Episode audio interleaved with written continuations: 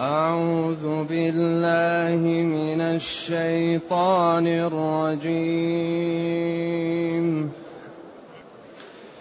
يا أيها الذين آمنوا لا تدخلوا بيوتا غير بيوتكم. يا الذين آمنوا لا تدخلوا بيوتا غير بيوتكم حتى تستأنسوا وتسلموا على أهلها. ذلكم خير لكم لعلكم تذكرون. فإن لم تجدوا فيها أحدا فلا تدخلوها فلا تدخلوها حتى يؤذن لكم وإن قيل لكم ارجعوا فارجعوا وإن قيل لكم ارجعوا فارجعوا هو أزكى لكم والله بما تعملون عليم ليس عليكم جناح أن تدخلوا بيوتا غير مسكونة فيها متاع لكم والله يعلم ما تبدون والله يعلم ما تبدون وما تكتمون.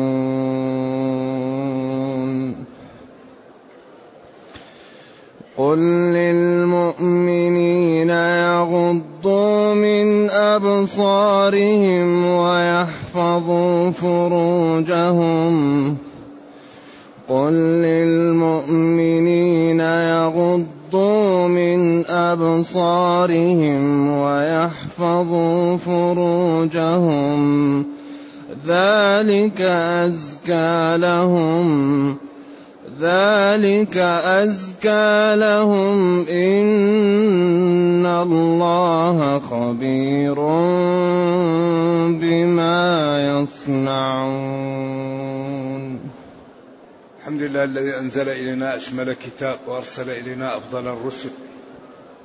وجعلنا خير أمة أخرجت للناس. فله الحمد وله الشكر على هذه النعم العظيمة والآلاء الجسيمة. والصلاة والسلام على خير خلق الله وعلى آله وأصحابه ومن اهتدى بهداه. أما بعد فإن الله تعالى لما حرم الزنا والقذف وبين خطورة اتهام الرجل لزوجه وبين أحكام اللعان ثم بين خطورة اتهام المسلمات الغافلات. أراد جل وعلا أن يسد هذا الباب فأمر بالاستئذان عند دخول بيوت الآخرين.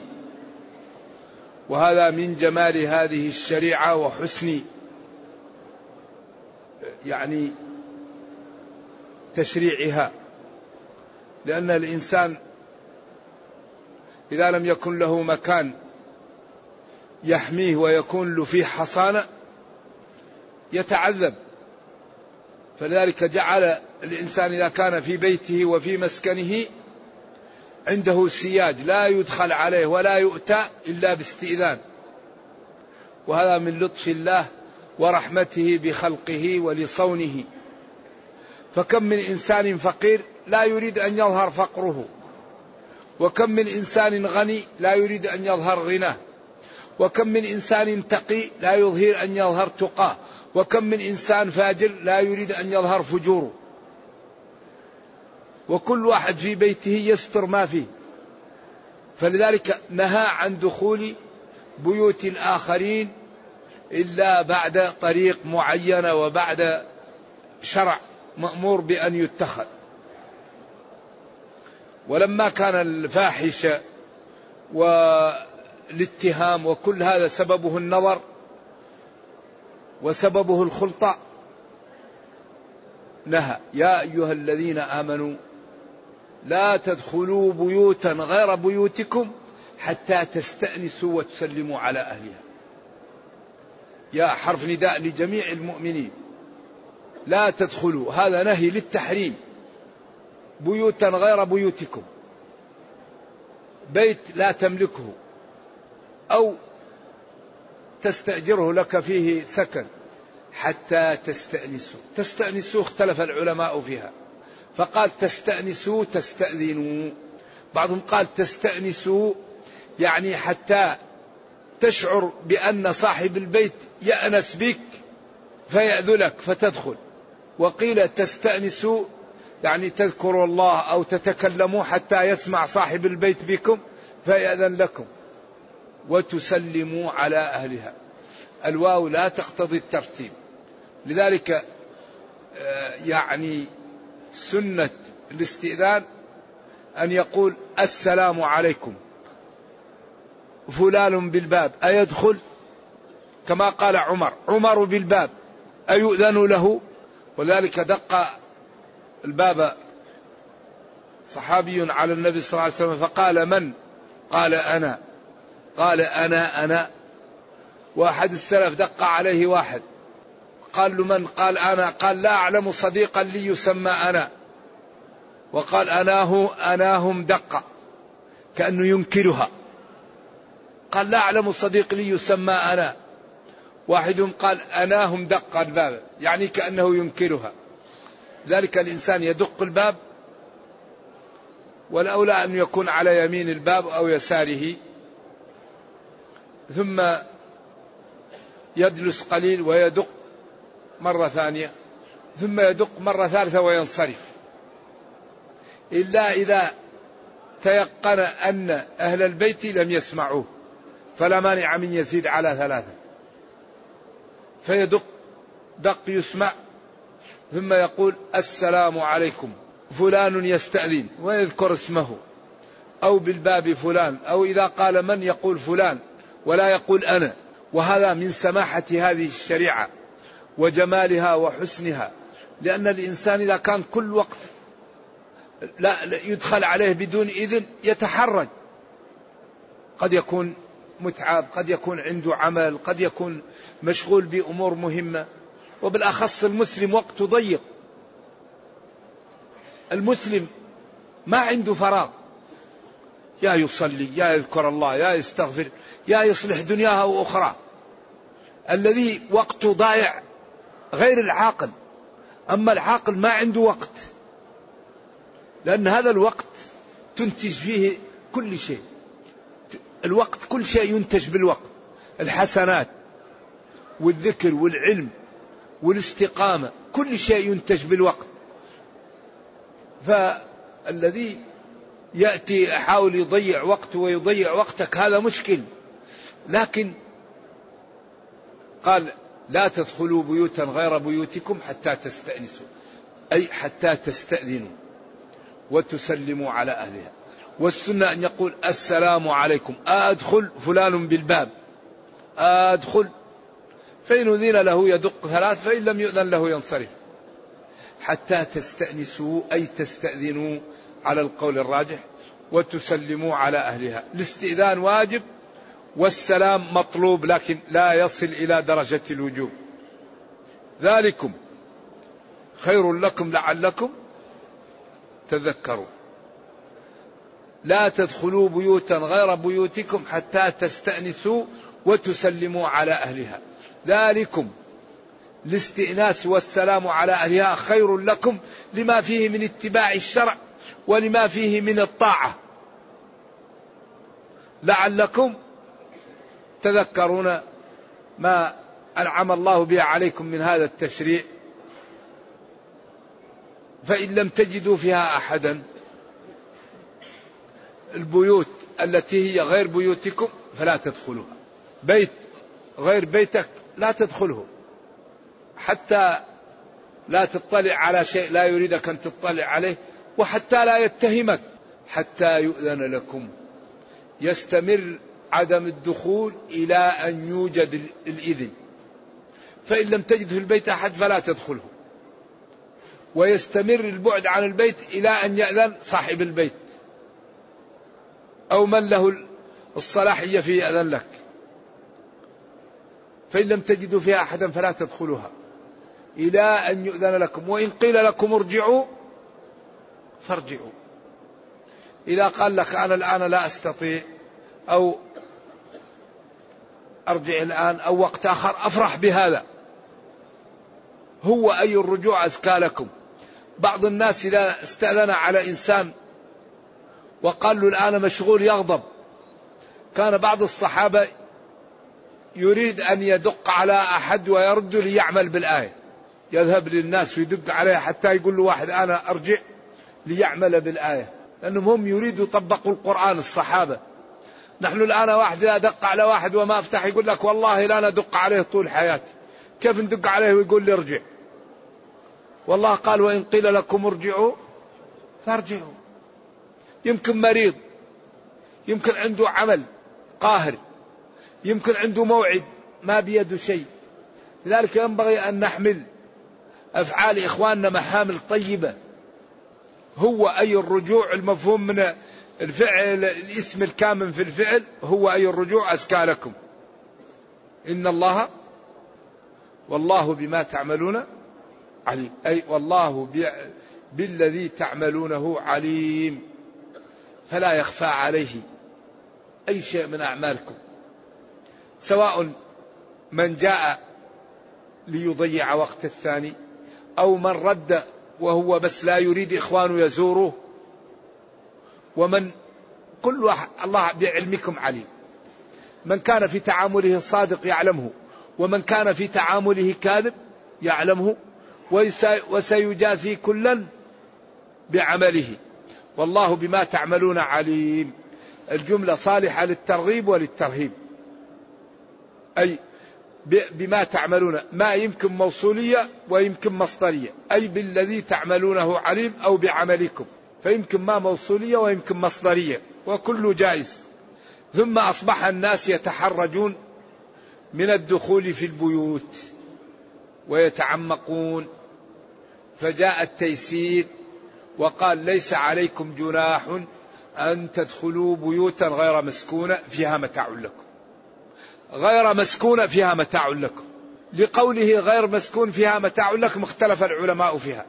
قيل هي الفنادق التي تكون في الطرقات وقف وقيل هي التي تعمل على المشارب. وقيل هي الخربات التي يأتيها الإنسان لقضاء الحاجة فيها. وقيل هي بيوت القياصرة. التي يأتيها الناس يشترون منها وهذا بعيد لأن هذيك لازم فيها الاستئذان لأنها ملك لأصحابها. اذا ليس عليكم جناح في دخول البيوت التي مهيئه لدخول المارة فيها والمسافرين أو التي يدخلها المار وهي خربة لقضاء حاجته فيها. ينام فيها أو يقضي حاجته فيها. فيها متاع لكم وهو قضاء الحاجة أو النوم أو أنت تحميك من الحر والبرد وهي على السابلة والله يعلم ما تبدون وما تكتم. الله يعلم ما تظهر وما تخفي. إذا لا حل إلا الصدق. ما تبدون وما تكتمون. وبما تعملون عليم. كل هذه المقاطع التي تأتي حافزة على الصدق وعلى الاستقامة وعلى تنفيذ شرع الله. والله يعلم ما تبدون وما تكتمون. أي ما تبدونه وما تكتمونه. لا يخفى عليه شيء. إذا لا بد من الصدق. لا بد من التجرد. إنسان يعمل لله. ذلك هذه الآيات الحقيقة فيها آداب مهمة أن يعمل بها الناس. وأن يتأدبوا مع بعض وأن يكون كل واحد يعني يأخذ العذر من أخيه إن استأذن منه أو أخبره أنه الآن لا يستطيع مقابلته. ثم بين جل وعلا جوانب التي إذا استأذن الإنسان قد يرى شيئا فقال قل للمؤمنين يغضوا من أبصارهم. يغضوا من أبصارهم. ما قال كل أبصارهم من. وهذا رحمة بنا ولطفا بنا. ولذلك النظرة الأولى لك لكن الثانية ليس لك. النظرة الأولى حمقى. يعني الإنسان إذا واجه شيء ما عليه شيء لكن على طول يغض بصره. من بيانية أو تبعيضية أو ابتدائية يغضوا أبصارهم. أو الغض مبدأه من البصر أو يغضوا من جنس البصر. ثم قال ويحفظوا فروجهم. ما قال ويحفظوا من فروجهم؟ لا يحفظ الفرد. إلا عن الزوجة أو الأمة ويحفظه من أن يكشفه. الفرد يحفظ من جهتين. جهة تستر عورتك. لا يبدي الإنسان عورته إلا للضرورة. إذا أراد حاجته الخاصة مع أهله أو أراد أن يدخل بيته أي يقضي حاجته التي لا بد له منها. أما في غير الأمور اللازمة له أو أراد أن يغتسل سواء غسل واجب أو تنظف أو تبرد فلا الإنسان يحفظ عورته إلا للضرورة. لا يجوز أن يكشف المسلم عورته إلا لحاجة. إذا يحفظوا فروجهم من كشفها ومن إرسالها إلى ما لا يحل. ولذلك قال والذين هم لفروجهم حافظون إلا على أزواجهم أو ما ملكت أيمانهم. فلا يجوز استعمال العادة السرية. لا يجوز. أبدا. هذا أمر لا يجوز. وإن قال جلة من العلماء بأنه كالفصل فهذا القول مرجوح. نعم. ذلك الحفظ أزكى لهم حفظ البصر والفرج أزكى لهم إن الله إن الله خبير بما يصنعون. أي بصنعكم أو بالذي يصنعونه. ثم كرر ووضح وقال وقل للمؤمنات. وهي داخلة في في الرجال لكن هنا بين ووضح. لأن غض البصر وحفظ الفرد هذا أمر مهم للإسلام وللمسلم. لأن أغلب المشاكل تأتي من الفرج ومن البصر. لأن الإنسان إذا نظر تأتي الشهوة إذا نظر تأتي الشبهة إذا نظر يأتي الحسد إذا نظر يأتي الكلام. ولذلك أمر بغض البصر وبحفظ الفرد لأن هاتان النعمتان إذا لم يحافظ عليهما المسلم يكونان سببا في إباقه وفي وقوعه في المعاصي وفي الضلال. ثم قال وقل للمؤمنات جمع مؤمنة يغضضن من أبصارهن كالرجال ويحفظن فروجهن. ثم زاد النساء قال ولا يبدين زينتهن إلا ما ظهر منها. هذا كلام طويل عريض وخلاف بين الصحابة وبين التابعين وبين الأئمة إلى اليوم. لأن هل ما ظهر منها؟ المقصود به الجمال الذي يظهر فوق الثياب أو المقصود ما ظهر منها الوجه والكفان. قولان للعلماء من أيام الصحابة والأمة مختلفة. فابن مسعود وجلة من العلماء قالوا ما ظهر منها هو قدها وحسن شكلها إذا ظهر فوق الثياب. هذا لا ترد لأن المرأة إذا كان جسمها جميل ولو تلبس يظهر جمال الجسم فوق الثياب. وبعضهم قال إلا ما ظهر منها الوجه والكفان والقرط والدملج والخضاب والخاتم. وجماعة من العلماء منهم بن مسعود وهو اختيار الوالد وجل من العلماء قالوا ما ظهر منها هو ما يظهر من الجمال فوق الثياب. واستدل على ذلك بأن زينة المرأة لا تكون إلا في شيء خارج عن عن جسمها. فالوجه والكفان لا يقال لهم الزينة في لغة العرب وإنما الزينة هو يعني الذي يوضع في الأذن أو يوضع في الخاتم أو هو الخضاب أو هو الدملج أو هو الخلخال أو هو السوار أو هو القلادة. فلغة العرب الزنا لا تقال لجسم المرأة وإنما تقال لما يتجمل به ويكون في جسم المرأة. أما الطبري وجماعة من العلماء فالطبري قال إن الوجه غير عورة لأنه لو كان عورة لكان كشفه في الصلاة مبطل للصلاة. وقد أباح الله للمرأة أن تكشف وجهها في الصلاة فهو ليس بعورة. وروي عن ابن عباس وعن جماعة من التابعين. قال بعض العلماء أن نساء الأنصار لما نزلت آية الحجاب شققن مرطهن وتلفعن بهن وكان يذهبن إلى الصلاة لا يعرفن كأنهن الغربان يلبسن. وقال تعالى في حق أزواج نبيه صلى الله عليه وسلم وإذا سألتموهن متاعا فاسألوهن من وراء حجاب وبعدين علل ما قال لأنهن أزواج النبي صلى الله عليه وسلم. قال ذلكم أطهر لقلوبكم وقلوبهن. أطهروا أطهروا وكل امرأة مسلمة تحتاج إلى أن يطهر قلبها. وكل رجل مسلم يحتاج إلى أن يطهر قلبه. ذلكم أطهر لقلوبكم أيها الرجال وقلوبهن أيها النساء. ثم زاد ذلك إيضاحا بقوله لقد كان لكم في رسول الله أسوة حسنة.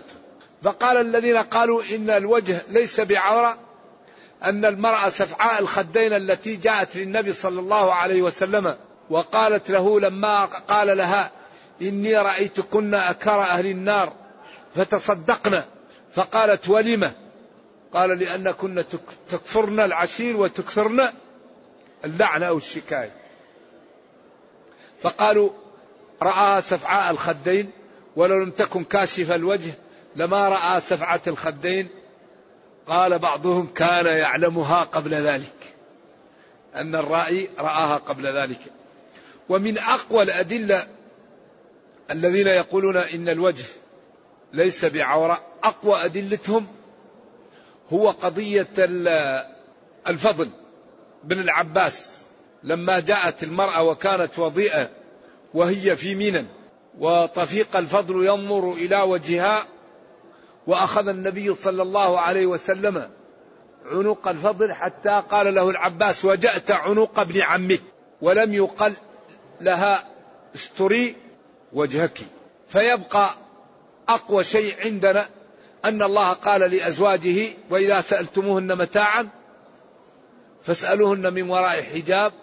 وقال لقد كان لكم في رسول الله أسوة حسنة ثم علل وقال ذلكم أطهر.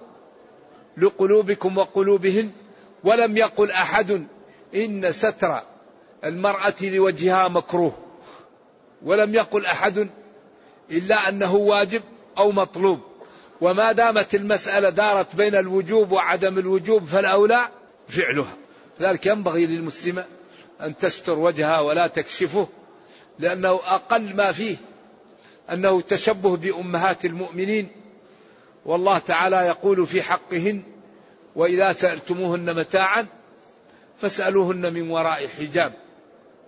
فهذا الأولى وهذا الذي هو أبعد من الريب والخلاف بين الصحابة وبين التابعين وبين الأئمة. فهذا الذي أرى أنه الأحوط وهو الذي ينبغي أن يفعله المسلمون أن يستروا المسلمات ولا يتركوا المسلمة تكشف عن وجهها ولا تمشي مثل الأمة.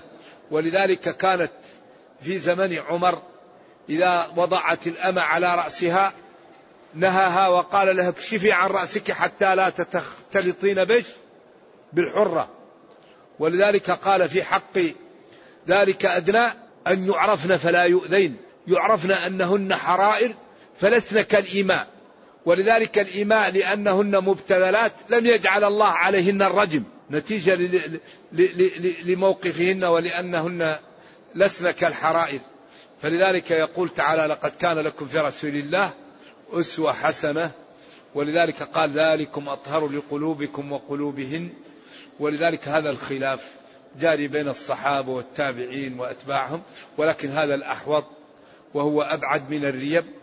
والأمر إن شاء الله في هذا أولى وهو سهل. بعدين قال وليضربن بخمرهن على جيوبهن. الخمار هو ما يوضع على الرأس المرأة والجيب هو الصدر. كنا يأخذن الخمار ويضعن يفنه وراءهن فتبقى الآذان والصدور كاشفة. قال ويضربن بخمرهن على جيوبهن. بعضهم قال الذين قالوا الستر قال يضرب بالخمار على الوجه هكذا. وبعضهم قال من الأطراف. على جيوبهن. هكذا. على ال... وتترك عين واحدة. ولا يبدين زينتهن الداخلية إلا لبعولتهن. الزوج أو آباء البعولة أو أبنائهن أو أبناء البعولة أو إخوانهن أو بني إخوانهن أو ما ملكت أيمانهن أو بني أخواتهن أو نسائهن المسلمات. أو ما ملكت أيمانهن من المسلمات أو من الكتابيات. أما المرأة الكافرة فلا ينبغي أن ترى الزينة الداخلية حتى لا تصفها لغير المحارم. ولذلك قال العلماء لم يذكر العم والخال هنا علما بأنه يجوز أن يرى الزينة الداخلية إلا أن أبناء الأخوال وأبناء الأعمام غير محارم فلم يذكرهم هنا. أو التابعين غير أولي الإربة من الرجال أو الطفل الذين لم يظهروا على عورات النساء. أو التابعين غير أولي الإربة. ولا مانع من أن يظهر زينتهن الداخلية للتابعين جمع تابع غير أولي الإربة غير أولي الحاجة لا حاجة له بالنساء. وذلك إما لأحد أمرين. إما لأنه فيه عتة معتوه أو فيه ضعف عقل. أو ليس له شهوة حصور أو يكون صغير لم يعرف هذه الأمور ما ما يطلع عليها لم يصل إلى إلى سن التمييز. غير أولي الإربة من الرجال أو الطفل الذين لم يظهروا على لا يعرفون الوطء ولا يعرفون قضايا النساء. إما هذا لضعف في عقله وهذا لصغار سنه. لا يعرفون هذه الأمور ولا يفهمونها ولم يكن لهم اتجاه لها.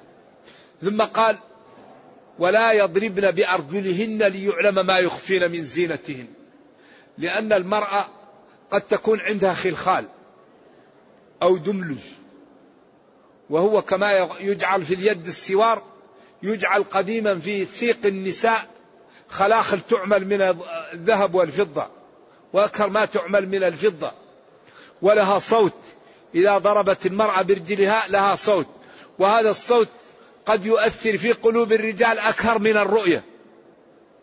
والله تعالى يريد أن يحافظ على الغرائز تبقى هادئة ولا تقوم حتى لا يحصل من المسلم ما لا ينبغي. إذا قال ولا يضربن بأرجلهن ليعلم ما يخفين من زينتهن. إذا ضربت يعلم أن هذا خلخال وهذا الصوت يسبب مشاكل في قلب الرجل. ثم قال وتوبوا إلى الله جميعا أيها المؤمنون لعلكم. توبوا إلى الله جميعا. لأن الإنسان لا يسلم من الذنوب ولا يسلم من الأخطاء والتقصير. لعلكم بذلك تدخلون الجنة وتأمنون من النار. لأن الفلاح هو أن يأمن الإنسان مما يخاف ويدرك ما يرغب فيه. الحقيقة أن هذه الآيات مليئة بالأحكام وهي آيات الآداب. نرجو الله جل وعلا أن يرينا الحق حقا ويرزقنا اتباعه وأن يرينا الباطل باطلا ويرزقنا اجتنابه وأن لا يجعل الأمر ملتبسا علينا فنضل. اللهم ربنا أتنا في الدنيا حسنة وفي الآخرة حسنة وقنا عذاب النار. سبحان ربك رب العزة عما يصفون وسلام على المرسلين والحمد لله رب العالمين والسلام عليكم ورحمة الله وبركاته. ما حكم إخبار الزائر للميت عن أحوال أهله وهل صحيح أنه يسمعه؟ اختلف العلماء في سماع الأموات. فجلة من العلماء قالت لا يسمعون وجلة من العلماء قالت يسمعون. والذين قالوا لا يسمعون قال وما أنت بمسمع من في القبور. والذين قالوا يسمعون استدلوا بتكليم النبي صلى الله عليه وسلم لأهل القليب يوم بدر. يا رسول الله كيف تكلمهم وقد جيفوا قال ما أنتم لأسمع منهم لما أقول ولكن لا يجيبون. إننا وعدنا ما وعدنا ربنا حق فهل وجدتم ما وعد ربكم حقا؟ ولذلك أمر أن يسلم عليهم. وقال إن الميت لا يسمع قرع نعال إيش؟ الذين يأتوه. فهذا قول وهذا قول ولكن لم يروى عن الصحابة ولا عن التابعين أن الميت كان يقال له أهلك بكذا وكذا. ونبينا صلى الله عليه وسلم أمر وبين أن زيارة القبور لغرضين للدعاء لأهلها والاتعاظ بها. كنت نهيتكم عن زيارة القبور فزوروها. ألا فزوروها فإنها تذكر الآخرة أو تذكر الموت.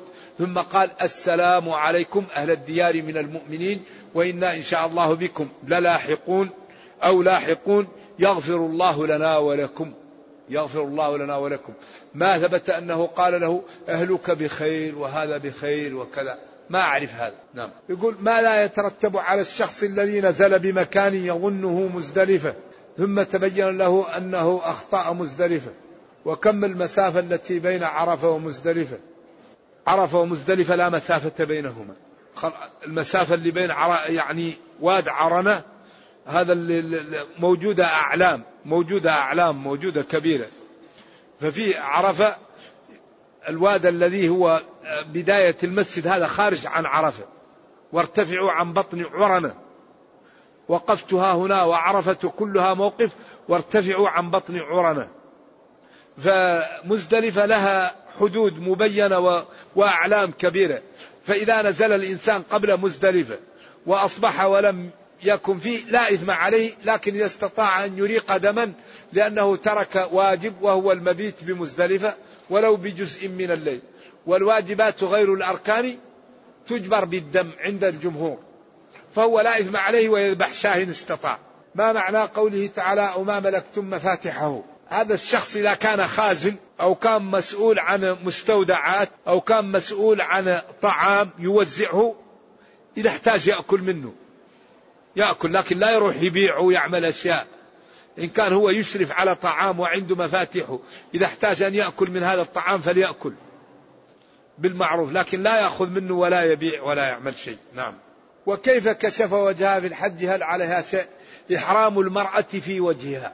لكن عائشة قالت كنا إذا قربنا من الرجال سدلنا من وراء شيء فإذا ابتعد الرجال عنا كشفنا. المرأة إحرامها في وجهها. فإذا كانت قريبة من الرجال تسدل من بعيد لا تخلي اللباس يلمس وجهها. على القول القوي. نعم. سترنا إذا قربنا من الرجال فإذا ابتعدوا عنا كشفنا. نعم. هل وضوئي صحيح إذا لم أحرك الخاتم في أصبعي؟ الأولى تحرك الخاتم حتى يدخل الماء تحت الخاتم. أيوة ولكن في الغالب يدخل لكن الأولى تحركه. أيهما أفضل؟ الذي تعجل أم الذي لم يتعجل؟ الذي لم يتعجل أفضل. ما في الشك هذا. الذي تكشف وجهها عليها إثم. نعم إذا كان الوجه عورة عليها إثم وإذا كان الوجه غير عورة لا إثم عليها. وإذا كانت جميلة ينبغي أن تستر وجهها لأن الفتنة لا تجوز. ولذلك عمر الرجل الذي فتن النساء حلق رأسه فازداد جمالا فأبعده عن الناس. لا يجوز فتنة المسلمين لا تجوز سواء من الرجال أو النساء. أي واحد يفتن لا ينبغي أن يفتن الناس يا أخي.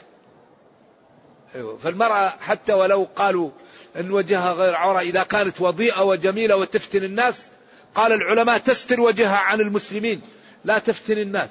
هذا على القول. أما إذا كان عورة فواجب عليها ستر العورة. إذا كان الوجه عورة يجب أن يستر. هذا يسأل عن الحديث. هذا الحديث الأول منسوخ. إذا جامع الرجل امرأته ولم يمني الجواب يتوضأ كما يتوضأ للصلاة في الغسل ويغسل عضوها. لا. هذا أول. إنما الماء من الماء. هذا منسوخ. إذا جلس الرجل بين شعابها الأربعة وأجهدها وجب الغسل نزل أم لم ينزل. ولذلك الحديث الأول منسوخ. أيوة الرجل إذا يعني الآلة دخلت في الآلة وجب الغسل سواء نزل أم لم ينزل. نعم. فكون الماء من الماء هذا الحديث منسوخ. نعم.